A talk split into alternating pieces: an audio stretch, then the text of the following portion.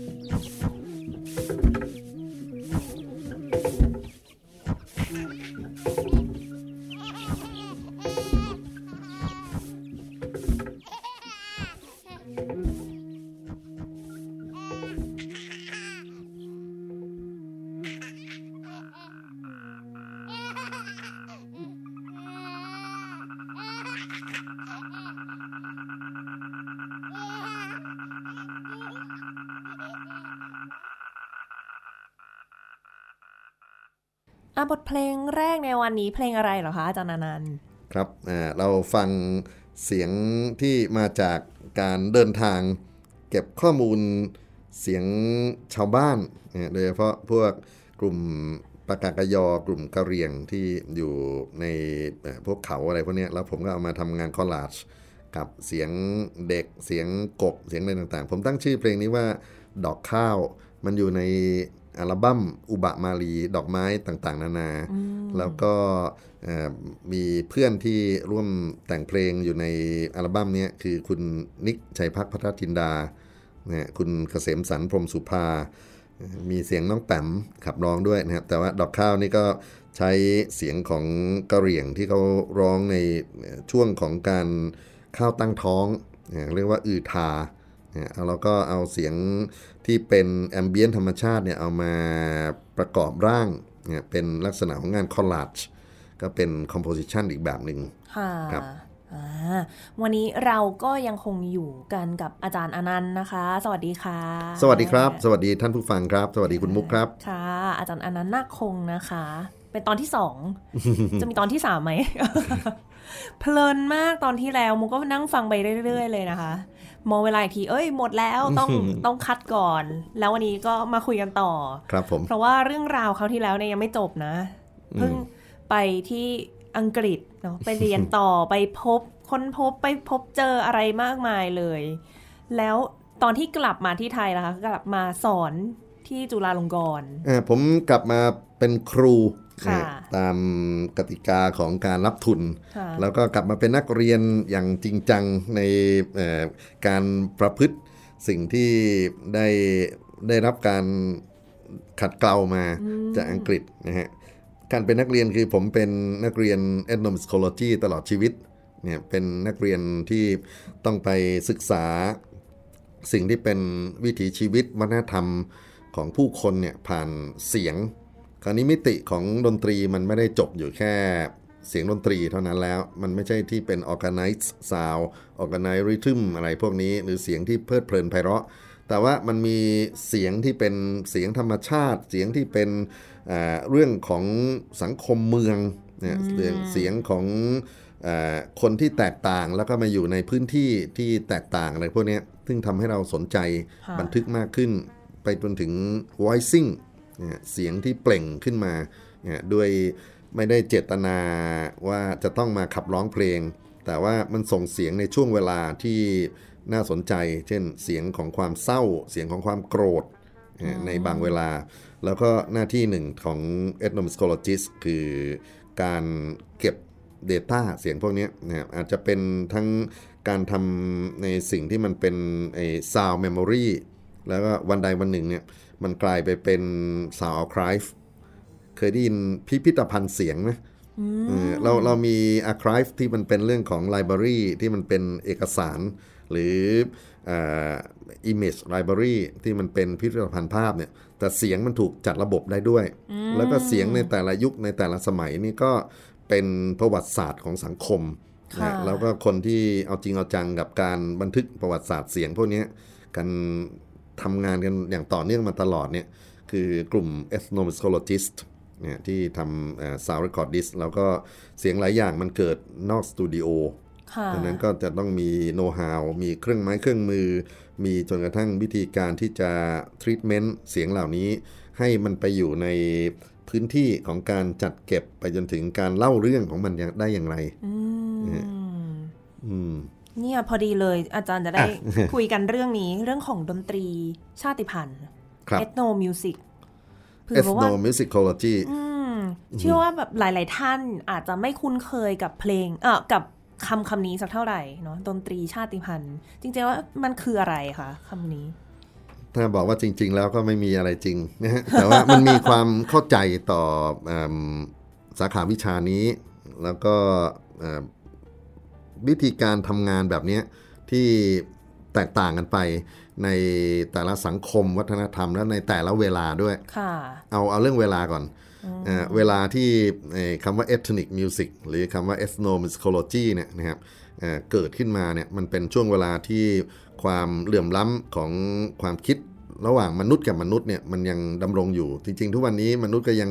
ไม่ได้ยอมรับความเอ่อ ความเป็นคนเหมือนกันเนี่ยนะฮะเอ่อแต่ว่าก็จะมีคนกลุ่มหนึ่งที่เอ่อมีวัฒนธรรมสูง หรือมีเครื่องไม้เครื่องมือ มีไอ้สภาพทางเศรษฐกิจสูงเนี่ยแล้วก็ไปมองคนที่เอ่อมีฐานะต้อยต่ำกว่า อาจจะมีวิชาความรู้ทางเรื่องเกี่ยวกับเรื่องของศิลปะดนตรีอะไรพวกเนี้ยที่มันไม่สามารถอธิบายในเอ่อวิธีการของทฤษฎีบท อะไรพวกนี้ได้นะฮะเล่นเพลงโดยไม่มีโน้ตสักตัว เขาก็เกิดความสนใจคนพวกเนี้ยนะฮะแล้วก็หาวิธีที่จะจะทำความรู้จักไปจนถึงทำความเข้าใจทำความรู้จักก็คือไปดูไปฟังหนักๆเขาก็ไปไปลองเล่นนะฮะพอเล่นมากๆก็เริ่มรู้สึกว่าเราเข้าใจมันไอไอไอประเด็นถึงความเข้าใจกันเนี่ยก็ต้องทำหน้าที่ถ่ายทอดต่อ เพื่อจะทำให้ไอการเอิ่ม ความเข้าใจมันมีทั้งเข้าใจถูกและเข้าใจผิดค่ะเนี่ยเข้าใจเข้าใจผิดเอาแบบขำๆเลยก็คือเอาอะไรดี Ravi Shankar ไม่รู้เคยได้ยินชื่อนี้ไหมฮะ บรมครูซีตาร์อินเดีย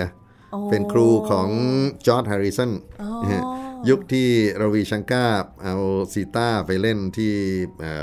มอนทรีออลมั้งผมผมเอ่อไม่แน่ใจว่ามันคือเมืองอะไรนะ แล้วแกก็ขึ้นสาย คนคนแค่ฟังเนี่ย ก็ตบมือกันใหญ่ แต่ปรากฏว่ามันยัง tuning อยู่ครับอ๋อคือคือมันไม่เข้าใจว่าไอความแตกต่างระหว่างการขึ้นสาย ซึ่งมันใช้เวลาเยอะมากเอ่อกว่าจะมันจะลงตัวอะไรพวกเนี้ยกับการที่จะ perform จริง ๆ ที่เป็น raga ต่างๆ เพราะฉะนั้นไอการที่จะทำให้คนเข้าใจถูกและเข้าใจผิด ในสิ่งที่มันเรียกว่าไอมาทำดนตรีและเสียงที่หลากหลายเนี่ยเอ่อก็เป็นหน้าที่หนึ่งของ ethnomusicologist นะที่ทำให้อ่า คนได้เห็นมิติของดนตรี ซึ่งมันไม่ได้อยู่แค่ดนตรีในอ่าวัฒนธรรมตะวันตก ซึ่งโดมิเนตโลกนี้มานานมากพอสมควรค่ะนะฮะแล้วมันมีสิ่งที่มันเป็นอ่าดนตรีชาติพันธุ์ต่างๆ ดนตรีของผู้คนที่อยู่ในเซกชันต่างๆของสังคมเนี่ยนะฮะก็มีเสียงพวกนั้นของเขาด้วย บางทีแล้วไอ้คำว่าชาติพันธุ์ก็เป็นเรื่องที่โหดร้ายเหมือนกันในการที่เอาไปวางทับคนอื่น แล้วก็ถ้ามองด้วยสายตาของเอ่ออย่างประเภทพวกนักอาณานิคมเนี่ยก็จะมองว่าพวกชาติพันธุ์เป็นพวกที่ด้อยเนี่ยเหมือนกับว่าเรามองเออชาติพันธุ์มอญชาติพันธุ์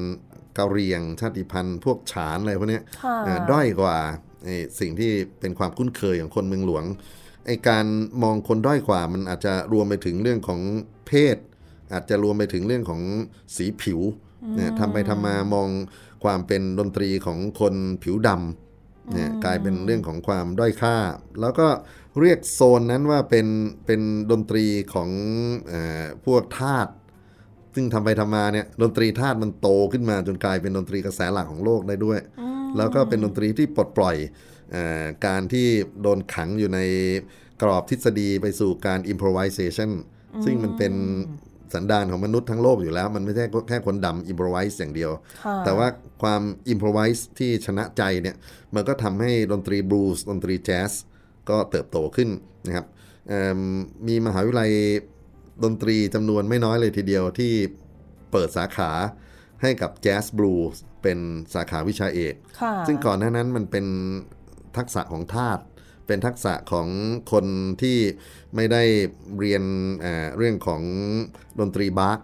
นะฮะแล้วก็เอ่อไม่ได้เรียนเรื่องของดนตรีพระเจ้าอะไรพวกเนี้ยเขาเขาเขาเล่นกัน แต่พอดนตรีของคนดำขึ้นมาเนี่ยบางทีแล้วมันมันกลายไปเป็นสิ่งที่เอ่อลบล้างไอ้ความเชื่อเดิมว่าเอ้ยมดศาสตร์เท่านั้นนะ ถึงจะเพอร์เฟกอะไรพวกเนี้ยเอ่อ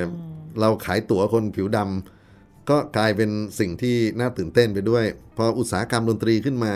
ดนตรีของคนดำยิ่งแบบว่าสามารถทะลุอ้เอ่อมิติของพื้นพื้นที่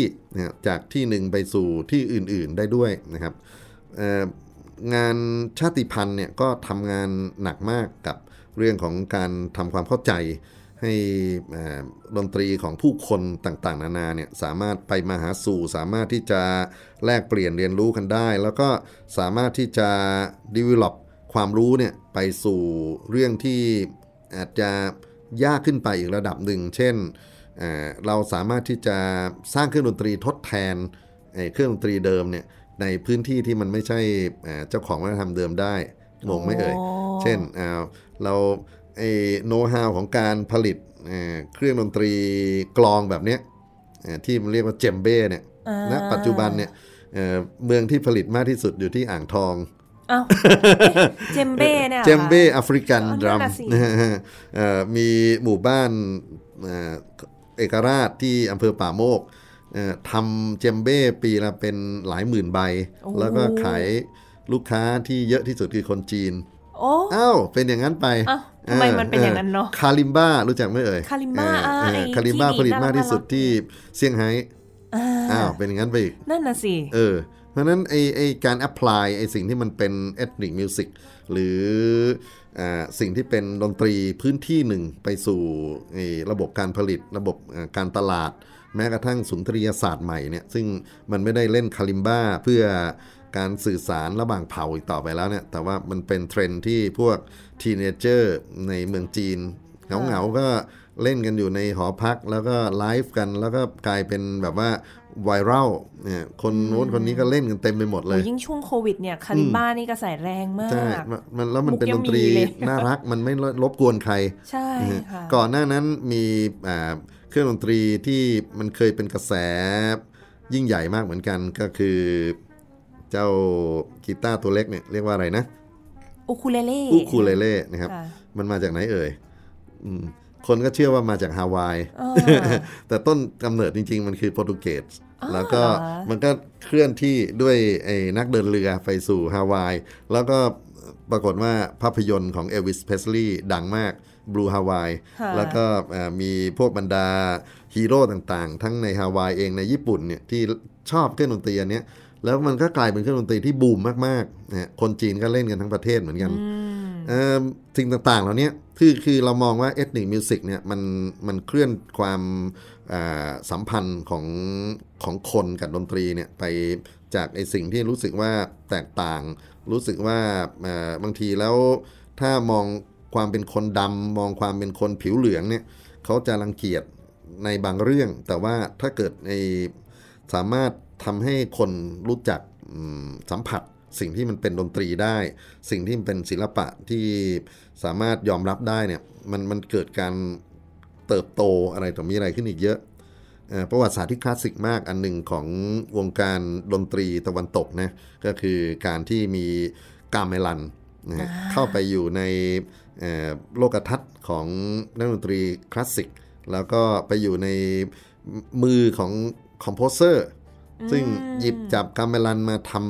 ำเสียงแบบใหม่ สามารถเอามาทำสีสันของดนตรีที่ที่มันมันมีมีความน่าสนใจใหม่ได้เนี่ยทำไปทำมากาเมลันก็กลายมาเป็นความคุ้นเคยเนี่ยของผู้คน อย่าลืมว่ามันคือเครื่องโลหะที่เดินทางไกลมาจากอินโดนีเซียเนี่ยไปสู่ยุโรป แล้วก็มันก็กลายเป็นเครื่องดนตรีประจำมหาวิทยาลัยในอเมริกามีมีเป็นร้อยร้อยๆวงเลยนะฮะในญี่ปุ่นอะไรเงี้ยเนี่ยมุกไปมุกเรียนที่สิงคโปร์ตอนป.ตรีก็ครับต้องเรียนกาเมลันด้วยค่ะไทยคอนสแตนต์ใช่ค่ะซึ่งก็เอาจริงเอาจังมากกับเรื่องของกาเมลันนะฮะค่ะเพราะฉะนั้นไอไอไอเรื่องของ ethnic music เนี่ยมันมันก็มีทั้ง อ่าอดีตอันขมขื่นไปจนถึงอดีตที่แบบว่าน่าตื่นเต้น แล้วก็ไปมีอดีตที่รุ่งเรืองด้วยเนี่ยไปไปปรากฏตัวอยู่ในประวัติศาสตร์ดนตรีตะวันตก ไปปรากฏตัวอยู่ในประวัติศาสตร์ดนตรีพ็อปไปปรากฏตัวอยู่ในดนตรีร็อกเนี่ยที่มันกลายไปเป็นแบบว่าเอ่อดนตรีร็อกที่ต้องใช้ซาวพาราตะกันอย่างจริงจังมากๆ วงโน้นวงนี้อะไรพวกเนี้ยนะฮะแล้วก็ การไปเอ่อทำให้ไอเอ่อ global citizen ที่มันมันพยพยายามจะพังทลายพรมแดนของความเป็นรัฐชาติเนี่ยนะครับสามารถมาสนุกกันได้ในเทศกาลที่เขาเรียกกันว่าพวก world music ค่ะนะฮะเอ่อคนคนสามารถร่วมเต้นกับ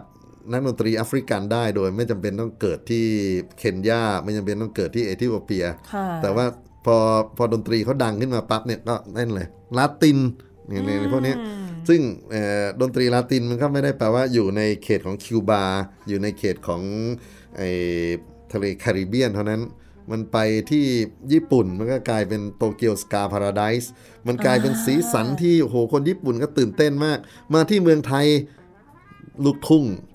ทุกวงเนี่ยใช้ Latin sound ใช้ percussion Latin ใช้ เอาลูกเบสของซานตาน่าเนี่ยเข้ามาติ่งติ้งดิ้งดิ้งดิ้งดิ้งดิ้งติ่งดิ้งดิ้งดิ้งดิ้งดิ้งลูกทุ่งก็ก็เล่นหมอลำก็เล่น เพราะฉะนั้นมันมันเอ่อความน่าตื่นเต้นของ ethnomusicology ที่พูดในตอนต้น โยงมาจนถึงเรื่องของการผลักดันให้ world music เนี่ยกลายมาเป็นส่วนหนึ่งเนี่ยเอ่อก็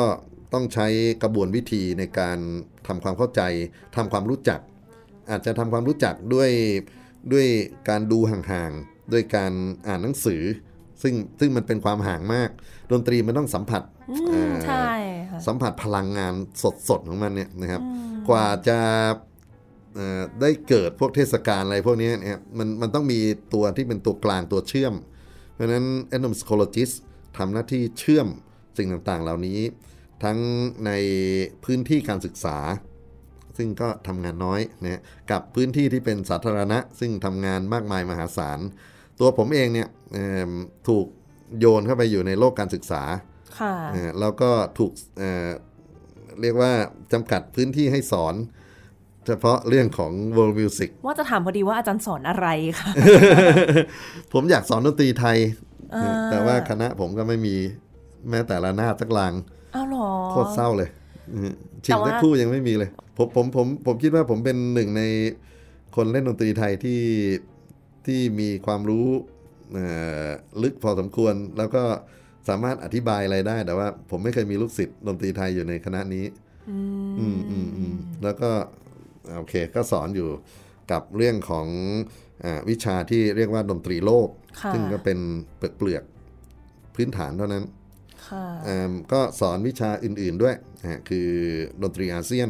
ยุคสมัยที่เรากำลังคลั่งไคล้การจะเป็นสุดยอดของเอ่อ ประชาคมเนี้ยมันก็จะมีการพยายามผลักดันให้เรียนรู้เรื่องของ Southeast Asia Studies ให้เยอะที่สุดเราก็เปิดวิชา Southeast Asia Music หรือดนตรีอาเซียนเนี่ยขึ้นมาแล้วก็เป็นวิชาที่เปิดกว้างใครก็เรียนได้ เพราะว่านอกจากจะเรียนรู้สิ่งที่มันเป็นดนตรีแล้วเนี่ยมันก็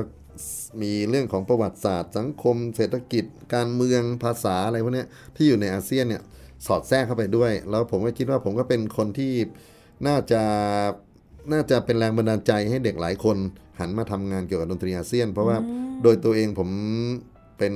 music director ของวงดนตรีเยาวชนอาเซียนโอ้เนี่ยซึ่งเป็นเอ่อการ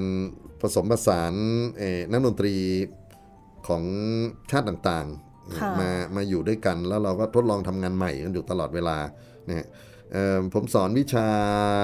พื้นฐานของ ethnomusicology นะครับเอิ่มที่ยังถูกแปลว่าดนตรีชาติพันธุ์อยู่ ด้วยความเจ็บช้ำน้ำใจเหมือนกัน เพราะว่าคำนี้มันควรจะเลิกใช้ได้แล้วเนี่ยอ๋อ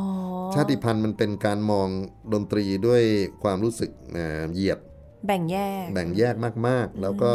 เป็นการดนตรีไทยก็คือดนตรีชาติพันธุ์ ซึ่งดนตรีอินเดียก็คือดนตรีชาติพันธุ์ ดนตรีทั้งหมดมันก็เป็น เออจริงอย่างนี้เหรอๆอะไรมันก็คือชาติพันธุ์ แต่ว่าคราวนี้พอเอา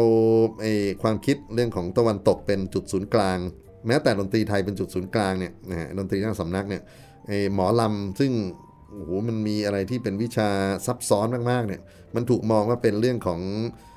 วิถีชาวบ้าน เป็นเรื่องของชาติพันธุ์เนี่ยก็โดนก็โดนเหยียดไปด้วยเอ่อฝรั่งก็ไม่ได้เคารพดนตรีอินเดีย ทั้งทั้งๆที่เขามีเอ่อ ไออะไรราก้าเป็นร้อยร้อยๆราก้าสเกลเยอะกว่า major minor ที่ที่คุณเรียนกันอีกเนี่ยแล้วก็เอ่อสิ่งที่มันเป็นฟอร์มของดนตรีเนี่ยมันเยอะกว่าไอเอ่อสิ่งที่เรียนกันอยู่ในโลกของดนตรีคลาสสิกค่ะแต่ว่ามันไม่มีใครที่จะจะเปลี่ยนความคิดแบบนี้ว่าว่าจะสามารถยอมรับอินเดียได้หรือจีนเนี่ยซึ่งก็ลึกมากมีประวัติศาสตร์ที่ 5,000 6,000 ปี แล้วก็ความซับซ้อนของปรัชญาดนตรีจีนเนี่ยอะไรพวกเนี้ยมันแทบจะไม่แพ้กับปรัชญาดนตรีกรีกเลยค่ะเอ่อสิ่งต่างๆ เหล่านี้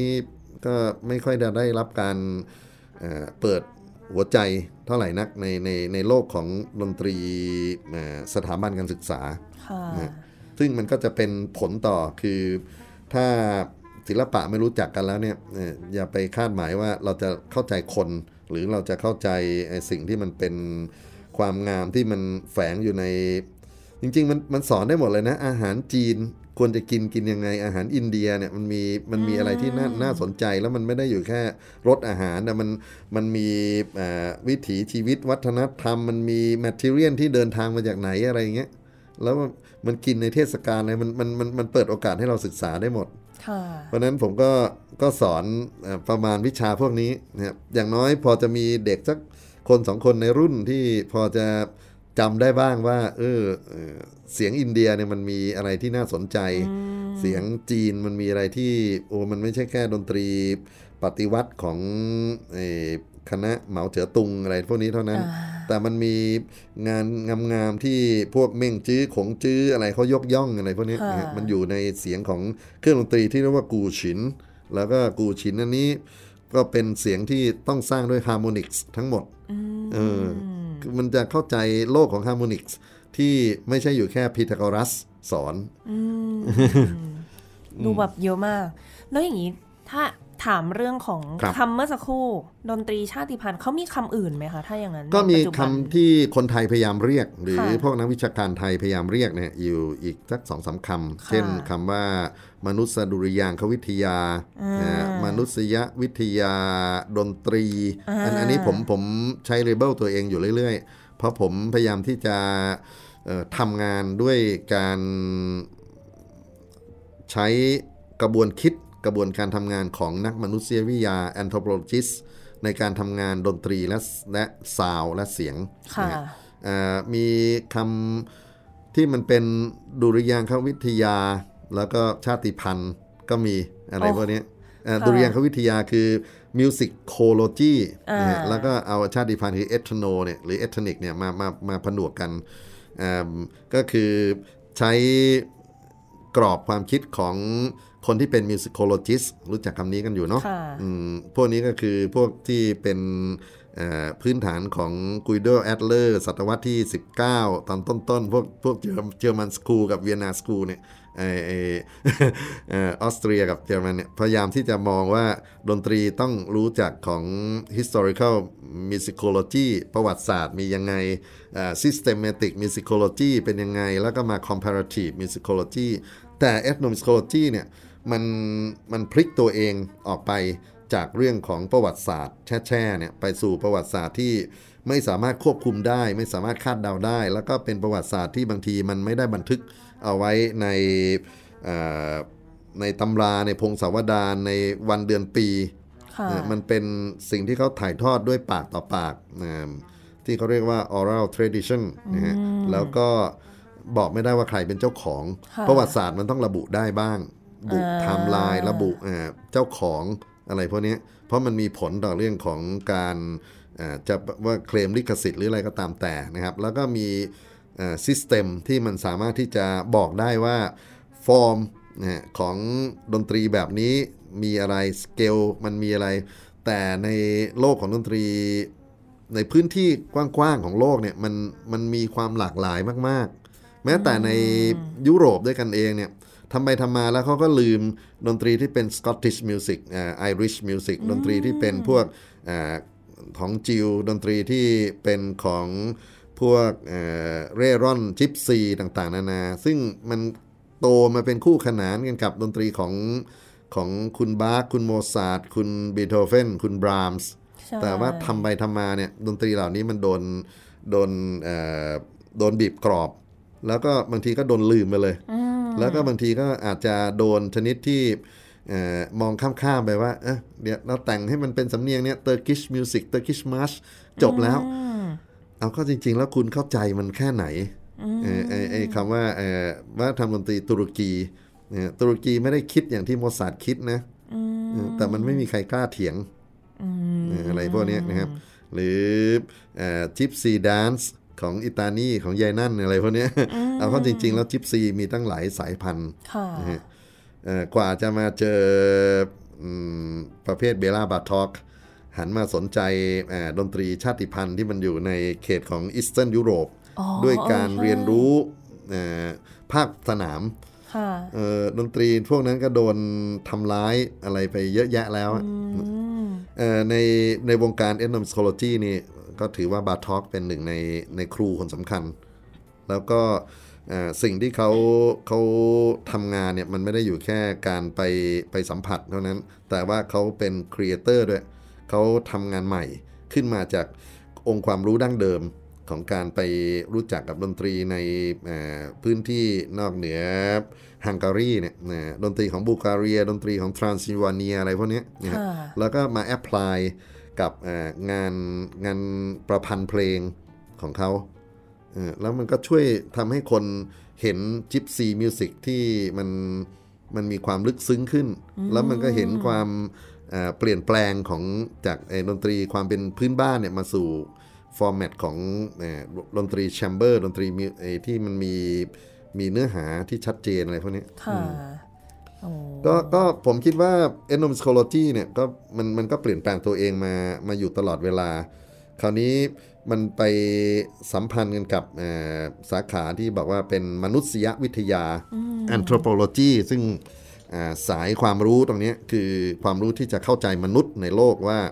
เรามีความหลากหลายมาก ๆ มนุษย์ในยุโรป มนุษย์ในแอฟริกา มนุษย์ในเอเชีย แล้วบางทีก็ข้ามแดนกันไปกันมาด้วย เอ่อเหตุผลของเอ่อวิถีชีวิตความเป็นอยู่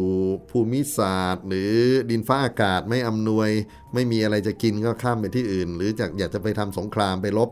แล้วก็ไปยึดเขาเลย เสร็จแล้วก็เอาวัฒนธรรมไปไปไปไปครอบเขามั่ง หรือไปแลกเปลี่ยนกับเขามั่ง หรือบางทีก็เอาวัฒนธรรมไปเป็นตัวนำในการที่จะไปไปขายเขาค่ะปรากฏการณ์อย่าง Blackpink ปรากฏการณ์อย่างไอ้ดงบังชิงกิ อะไรพวกเนี้ยมันก็คือเรื่องเดียวกันเนี่ยกับไอ้มนุษย์สมัยก่อนที่มันข้ามเขตค่ะเมื่อก่อนนี้อาจจะเป็นมนุษย์ข้ามไปข้ามมาด้วยด้วยตัวเอง แต่ตอนหลังใช้สื่ออ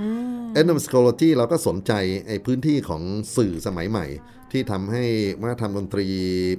มีการแลกเปลี่ยนกัน แล้วก็มีการแลกเปลี่ยนชนิดที่คนมีส่วนร่วม เช่นเอ่อมี cover dance เต็มไปหมด พอลิซ่าออกมาเต้นอะไรสักอย่างหนึ่งเนี่ยเอ่อวันรุ่งขึ้นเนี่ยในเวียดนามก็เต้น ในบุรีรัมย์ก็พยายามจะเต้น ที่ที่ไหนก็เต้นอะไรต่างๆเหล่านี้นะฮะก็ก็สนุกก็เป็นเรื่องที่เราเราเรียนรู้ว่าดนตรีมันมีมันมีชีวิตอยู่ตลอดเวลา แล้วมันก็มีการแบบว่าแลกหมัดกัน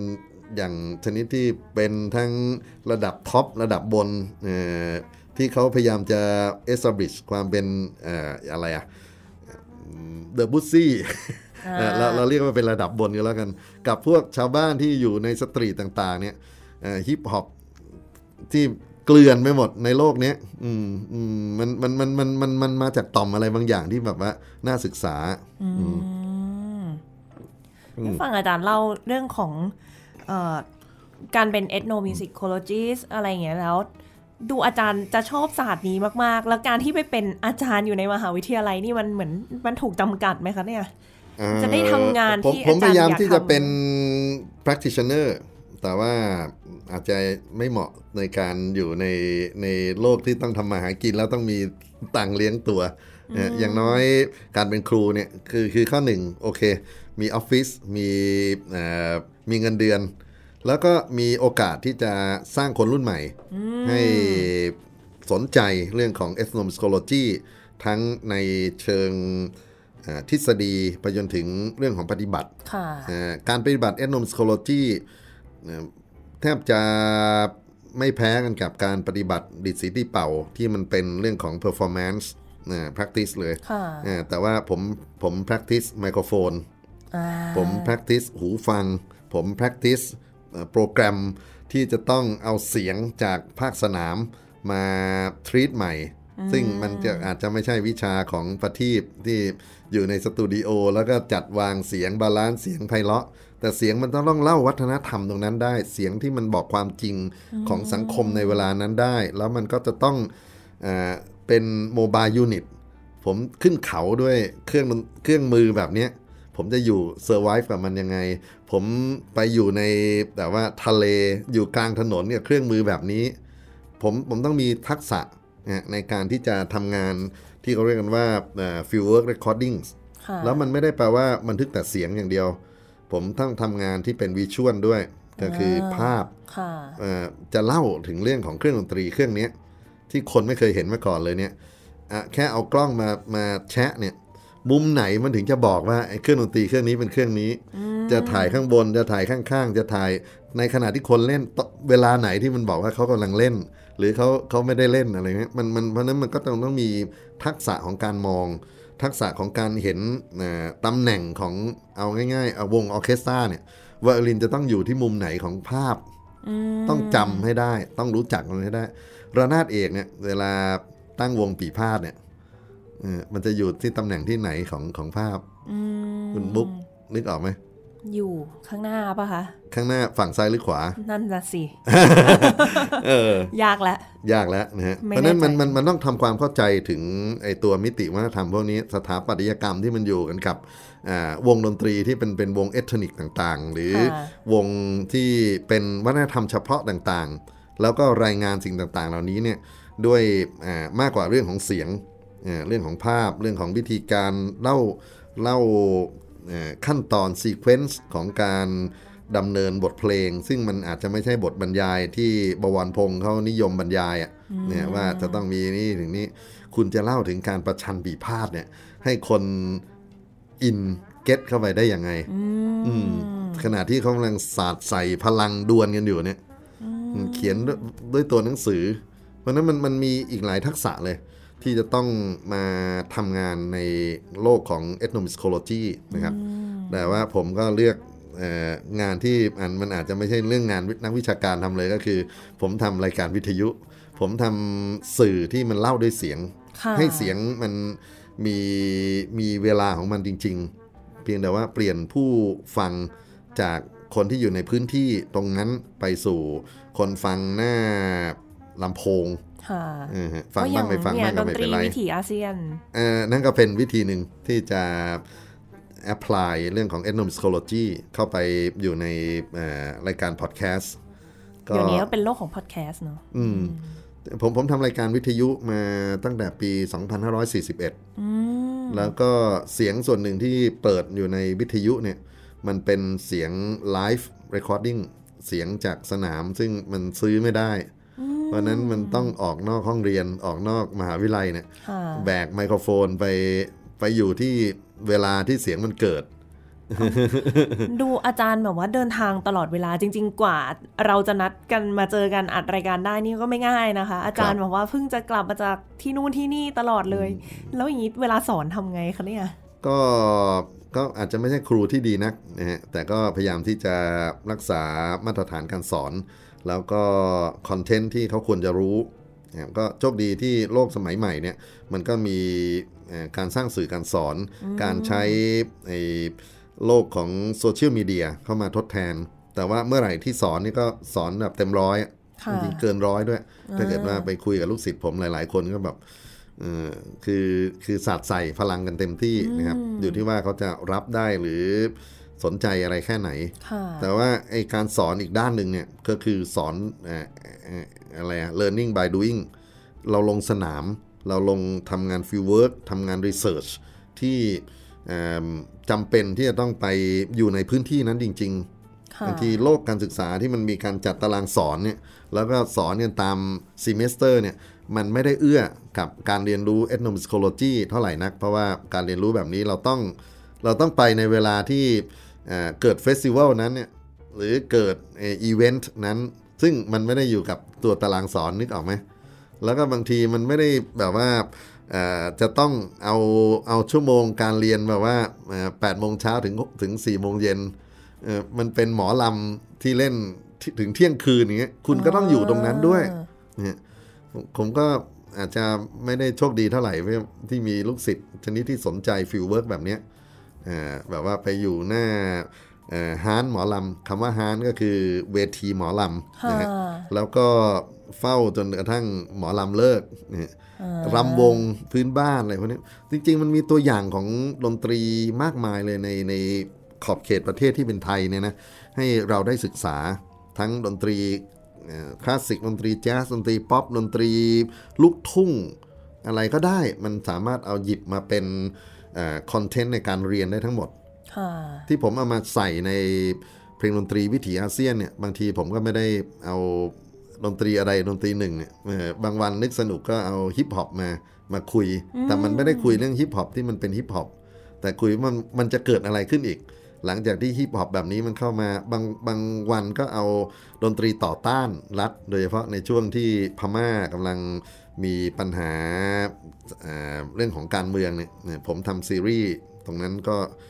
อยากจะให้เห็นว่าในมุมหนึ่งของอาสิทธิประชาชนที่จะต่อรองกับรัฐบาลเนี่ยดนตรีคืออาวุธ แล้วเป็นอาวุธสงครามที่บางทีแล้วมันมันอาจจะรบไม่ได้ชนะ แต่มันยืนยันว่ากูไม่ยอมมึง กูไม่ยอมไอ้เผด็จการที่อยู่ดีๆ มาแบบว่า turn ประเทศให้มันกลายไปเป็น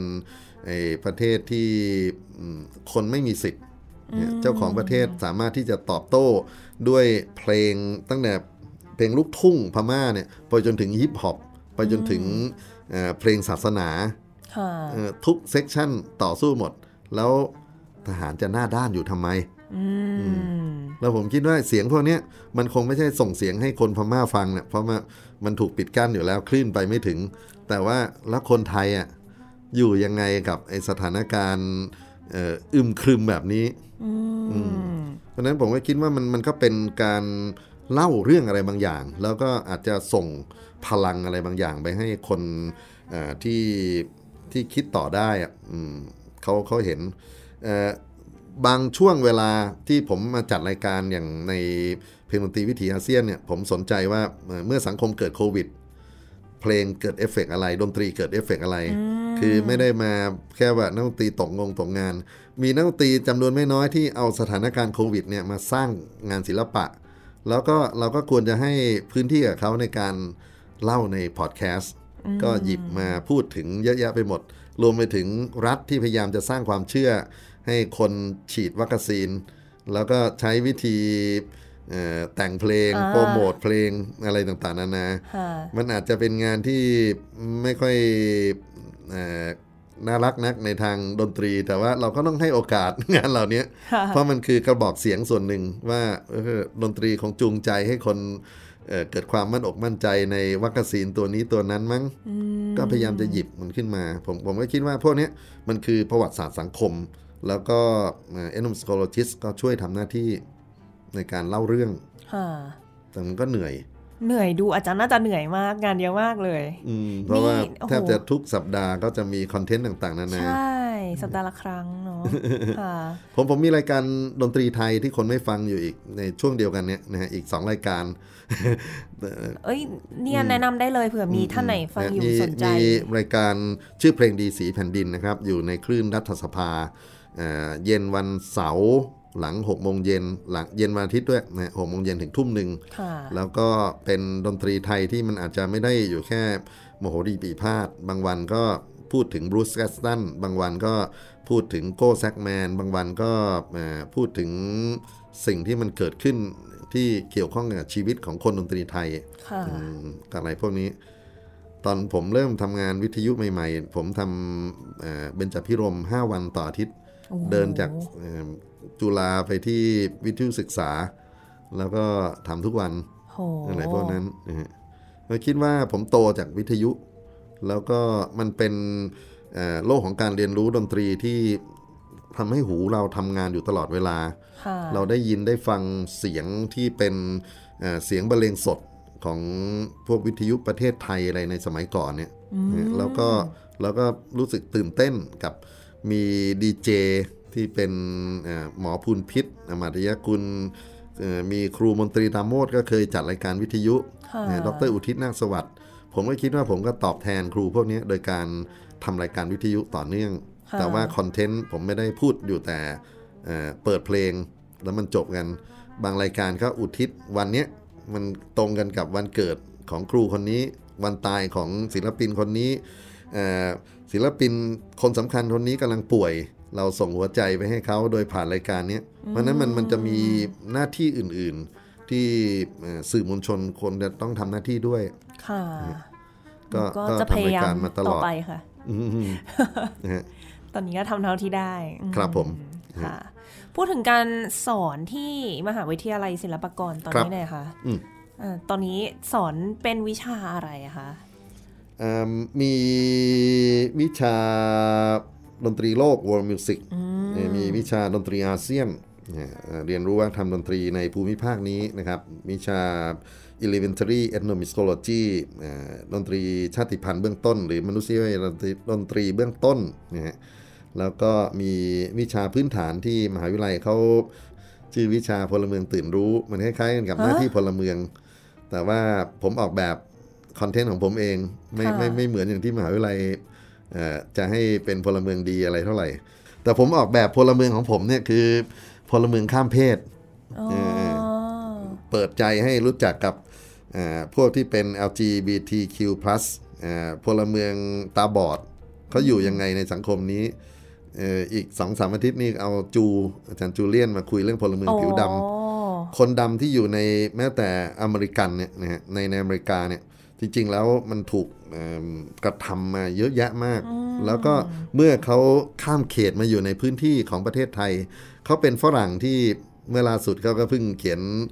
Facebook ที่บอกว่าโดนคนพูดคำว่านิโกรขึ้นมาคราวนี้เราเราเราทรีตคนเหล่านี้ด้วยด้วยวิธีไหนอะไรเงี้ยเพราะฉะนั้นก็ไอ้เนี่ยอาจารย์จูก็เป็นวิทยากรคนหนึ่งในในเอ่อวิชา เหมือนกับหน้าที่พลเมืองแต่ว่ามันไม่ใช่หน้าที่พลเมืองที่มหาวิทยาลัยคาดหมายอะหน้าที่ของการเป็นครูให้เอ่อลูกศิษย์เราได้เห็นมิติความเป็นมนุษย์เนี่ยมันไม่ได้อยู่แค่อืมสิ่งที่มันถูกกำหนดไว้ในคอนเทนต์ของหลักสูตรเท่านั้นค่ะเอ่อเพราะฉะนั้นเอ่อแม้แต่อย่าง ethnomusicology เนี่ยเอ่อช่วงไหนมีปรากฏการณ์ของเสียงอะไรเด่นๆ ผมก็เปลี่ยนเนื้อหาทันทีอ่าเฮ้ยมาสนใจบอลโลกกันเว้ย นะก็มันมีอะไรอยู่ในเสียงของบอลโลกอีกมั่งเนี่ยนอกจากเพลงเชียร์นอกจากอ่าสิ่งที่มันเป็นไออ่าธีมหลักแล้วเนี่ยนะฮะอะไรพวกนี้มีอยู่ปีหนึ่งเราเรามาวิเคราะห์วูวูเซล่ากันอย่างเมามันมากโอ้vuvuzela ที่เป็นอ่าปีที่ 2010 ใช่ไหมไอ้ที่อ่าแอฟริกาใต้เป็นเจ้าภาพค่ะแล้วก็ฟีฟ่าก็พยายามจะโวยเรื่องบอกว่าเฮ้ยไอ้เครื่องเป่าอันเนี้ยมันรบกวนสมาธิอ๋อเอ่อ พวกนักฟุตบอลเหลือเกินเนี่ยแล้วก็เวลาเขา broadcast ออกมามันมีแต่เสียงงึงงึงงึงงึงงึงงึงแต่มันโถมันคือวิถีวัฒนธรรมของคนแอฟริกันอืมโอ้มีความสุขมากในการแบบว่าสนับสนุนให้ vuvuzela appreciation ทั้งเทอม มันดูเป็นศาสตร์ที่ถ้าพูดถึงดนตรีคลาสสิกเนี้ยมันเหมือนกับว่ามันเรียนตามอะไรที่มันอยู่ในอดีตซะส่วนใหญ่แต่ว่าในเรื่องของเอ n o โนมิวสิกเนี่ยมันจะเป็นอะไรที่ ตามกระแสสังคมได้ตลอดเลยอะเอิ่มครูบางคนก็สอนอดีตอืมแต่ครูอานันท์ไม่สอนแบบนั้น ครูอานันท์สอนในสิ่งที่มันเป็นเสียงปัจจุบัน ปีที่ต่อต้านลุงตู่อะอย่างยิ่งเนี่ยนะฮะพวกน้องๆที่มาเดินอยู่ในถนนลาดดำเนินเนี่ยค่ะทั้งเทอมเหมือนกันคอนเทนต์ของเราคือเกิดอะไรขึ้นกับอ่าเสียงอ่า Do you hear the people sing อ่าที่อยู่บนถนนราชดำเนิน มันแตกต่างจากที่ อ่าอยู่ในละครยังไง แล้วก็มันเกี่ยวข้องกันกับฮ่องกงยังไงเราเราเอาเสียงพวกนี้มา แล้วมันไม่ได้หยุดอยู่แค่เสียงพวกนี้มันมีเสียงของเราคือเพื่อนกันของวงสามัญชนแทรกออกมาด้วยอะไรพวกนี้นะฮะก็ใช้เสียงต่างๆเนี่ยมาเป็นเรื่องเล่า ปีที่อ่าสิ้นพระชนอารอรอเก้าเนี่ยทั้งเทอมเหมือนกันว่าเราจะเรียนรู้ไอ้สิ่งที่มันเป็นปรากฏการณ์ของความอ่า ความโศกเศร้าของคนเนี่ยโดยผ่านเพลงยังไงอ่าอืมผมคิดว่ามันคือพื้นที่ที่มหาวิทยาลัยดนตรีควรจะต้องตระหนักด้วยว่าเราต้องเรียนรู้สิ่งต่างๆ เหล่านี้เอาไว้ ค่ะอืมอืมดูเป็นเรื่องที่พูดถึงได้มากขึ้นนั้น ถ้าเป็นสมัยก่อนคนอาจจะไม่ค่อยพูดถึงกันหรือเปล่าอืมอยู่ที่ว่าอืมไออิสระทางความคิดด้วยกับไอการทำหน้าที่ก็ต้องย้อนมาว่าครูเนี่ยต้องเปิดประตูความคิดที่หลากหลายให้กับเอ่อ ผู้เรียนแล้วก็การที่จะให้เขามีสิทธิ์เหมือนกันในการที่จะฟังก็ได้หรือไม่ฟังก็ได้อ่าหลายหลายชั่วโมงผมก็ท้าเหมือนกันว่าว่าถ้าถ้าไม่ชอบก็ก็ไม่ต้องฟังเอ่อมีมีบางชั่วโมง ผมเปิดเพลงที่ลุงตู่แต่งทั้งหมด แล้วก็วิเคราะห์กันอย่างจริงจังหรอมากว่าเออมันมันทำหน้าที่อะไรไอ้เพลงเหล่านี้เนี่ยอืมนี่นี่อยู่ในในวิชา ethnomusicology มิลลิมาก็ผมก็เปิดเพลงมิลลิอ๋อเมื่อแล้วเห็นก็อาจารคุยย์กันทำตอนเรื่องของมิลลิอยู่โอ้ยผมทำต่อจากไอตอนที่ข้าวเหนียวมะม่วงเนี่ยหลายหลายหลายตอนมากเลยค่ะบอกว่า ถ้าประเทศในอาเซียนจะดวลกับเราเรื่องของเอ่ออาหารการกินที่มันไม่ใช่แค่ข้าวเหนียวมะม่วงเนี่ย มันมีอะไรที่โชว์ได้อีกโอ้แล้วผมก็เชียร์มาเลเซียให้เตทำเต้ตาริก เป็นตาลิกโชว์โอ้ชาชัก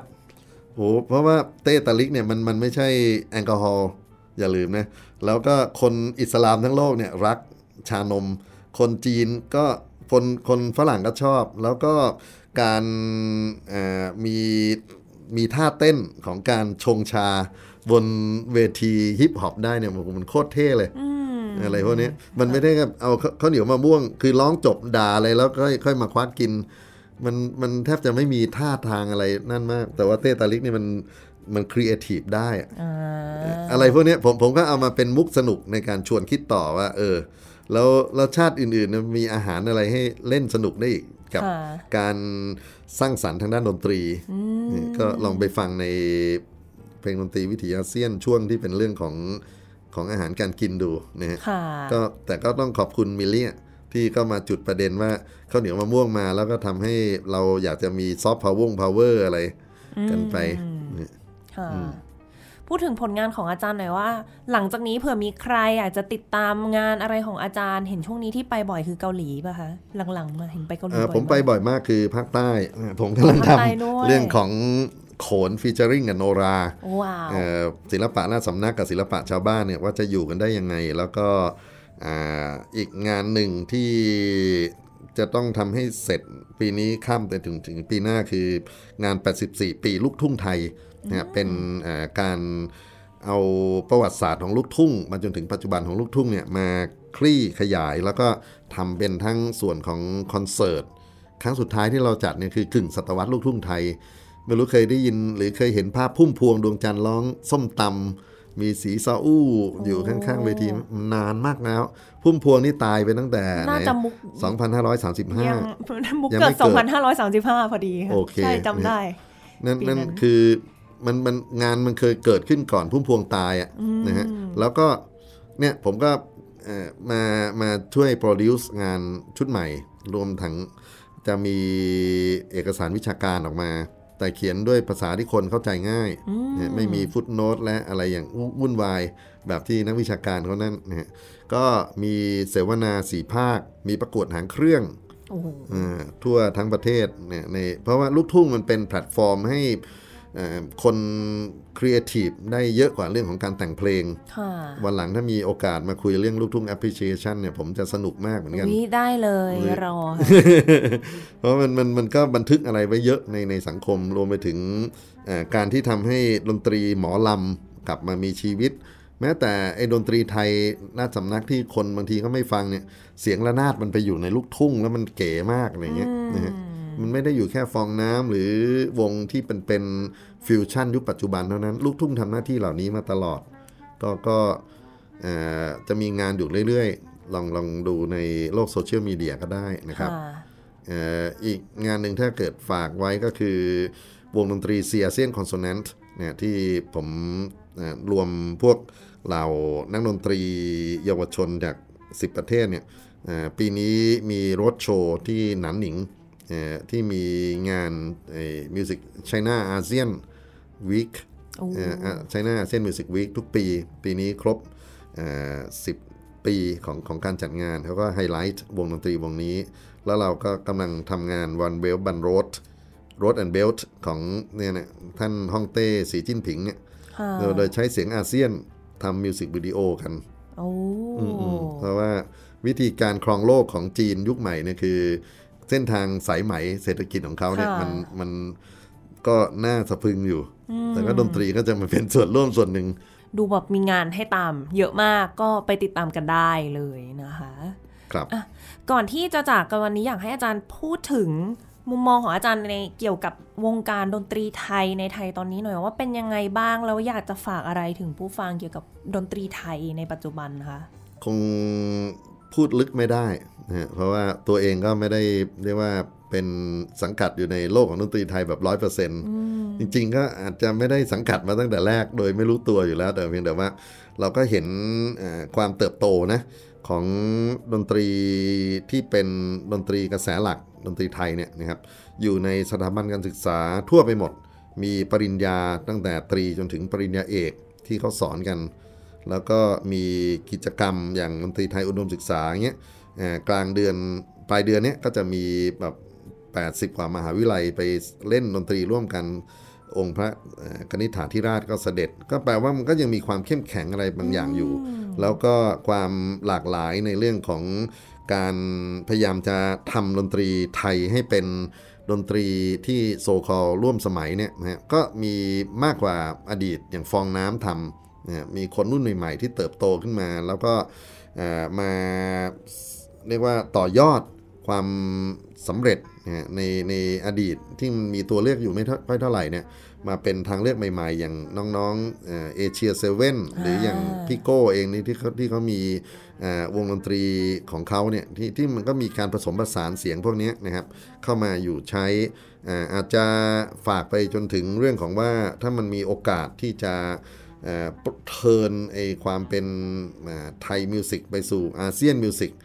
มันจะมี Impact ที่แข็งแรงกว่านี้ เพราะว่ามรดกดนตรีเนี่ยมันเกิดมาร่วมกันไทยกัมพูชา ลาว เมียนมาอย่างน้อย 4 ประเทศเนี่ยมีคล้องมีอะไรที่มันสามารถที่จะคุยกันได้มากกว่าภาษามนุษย์ ภาษาเขียนภาษาพูด ภาษาดนตรีมันเป็นสิ่งที่เข้าใจกันได้ทำไมเราจะต้องมาแบ่งแยกแตกต่าง นะก็ก็ถ้าเกิดใจกว้างมากขึ้นก็คือพล่าเรือนหรือเบลอๆคำว่าดนตรีไทยออกไปเป็นดนตรีพี่น้องดนตรีเพื่อนบ้านดนตรีญาติมิตรอะไรก็ตามแต่ แล้วก็อยู่ด้วยกันหรือดนตรีเฉยๆก็ได้นะครับโดยไม่ต้องมันเลเบลคำว่าไทยเนี่ยเราจะมีความสุขขึ้นอีกเยอะ แล้วก็ไม่ต้องมาเรียกว่าฉันเป็นพี่ใหญ่ฉันเป็นเจ้าของอะไรพวกนี้เนี่ย จริงๆสารโลกไม่อยากจะรับฟ้องเรื่องพวกนี้มันมันมันไม่ค่อยมีท่าทีเท่าไหร่แต่ก็อยากให้นักดนตรีไทยก็เรียนรู้เรื่องของดนตรีในโลกนี้ที่มีความหลากหลาย แล้วก็มีความเปลี่ยนแปลงในหลาย ๆ มิติให้เราสามารถเอาไปประยุกต์ใช้ได้ ส่วนจะประยุกต์ยังไงก็เป็นแล้วแต่ใจชอบกันแล้วกัน คุยเพลินอีกเช่นเคยนะคะได้ความรู้เยอะมากด้วยวันนี้ได้รู้จัก หลาย ๆคำแล้วก็ได้ทราบความหมายของมันได้เรียนรู้เกี่ยวกับดนตรีที่มันเกี่ยวข้องกับมนุษย์อย่างแท้จริง วันนี้ต้องขอบคุณอาจารย์อนันต์มากเลยนะคะ ที่มาคุยกันเดี๋ยว ยังไงกลับไปติดตามรายการดนตรีวิถีอาเซียนโดย Thai PBS Podcast เหมือนกันค่ะ ไปไปหาฟังกันได้เลย อ่า ขอบคุณมากเลยค่ะ ค่ะท่านผู้ฟังคะสำหรับวันนี้เวลาก็หมดลงแล้ว ดิฉันมุกนัฐถาควรขจรและอานันท์ นาคคงครับ ค่ะเราสองคนขอลาไปก่อน สวัสดีค่ะ สวัสดีครับ မင်္ဂလာပါ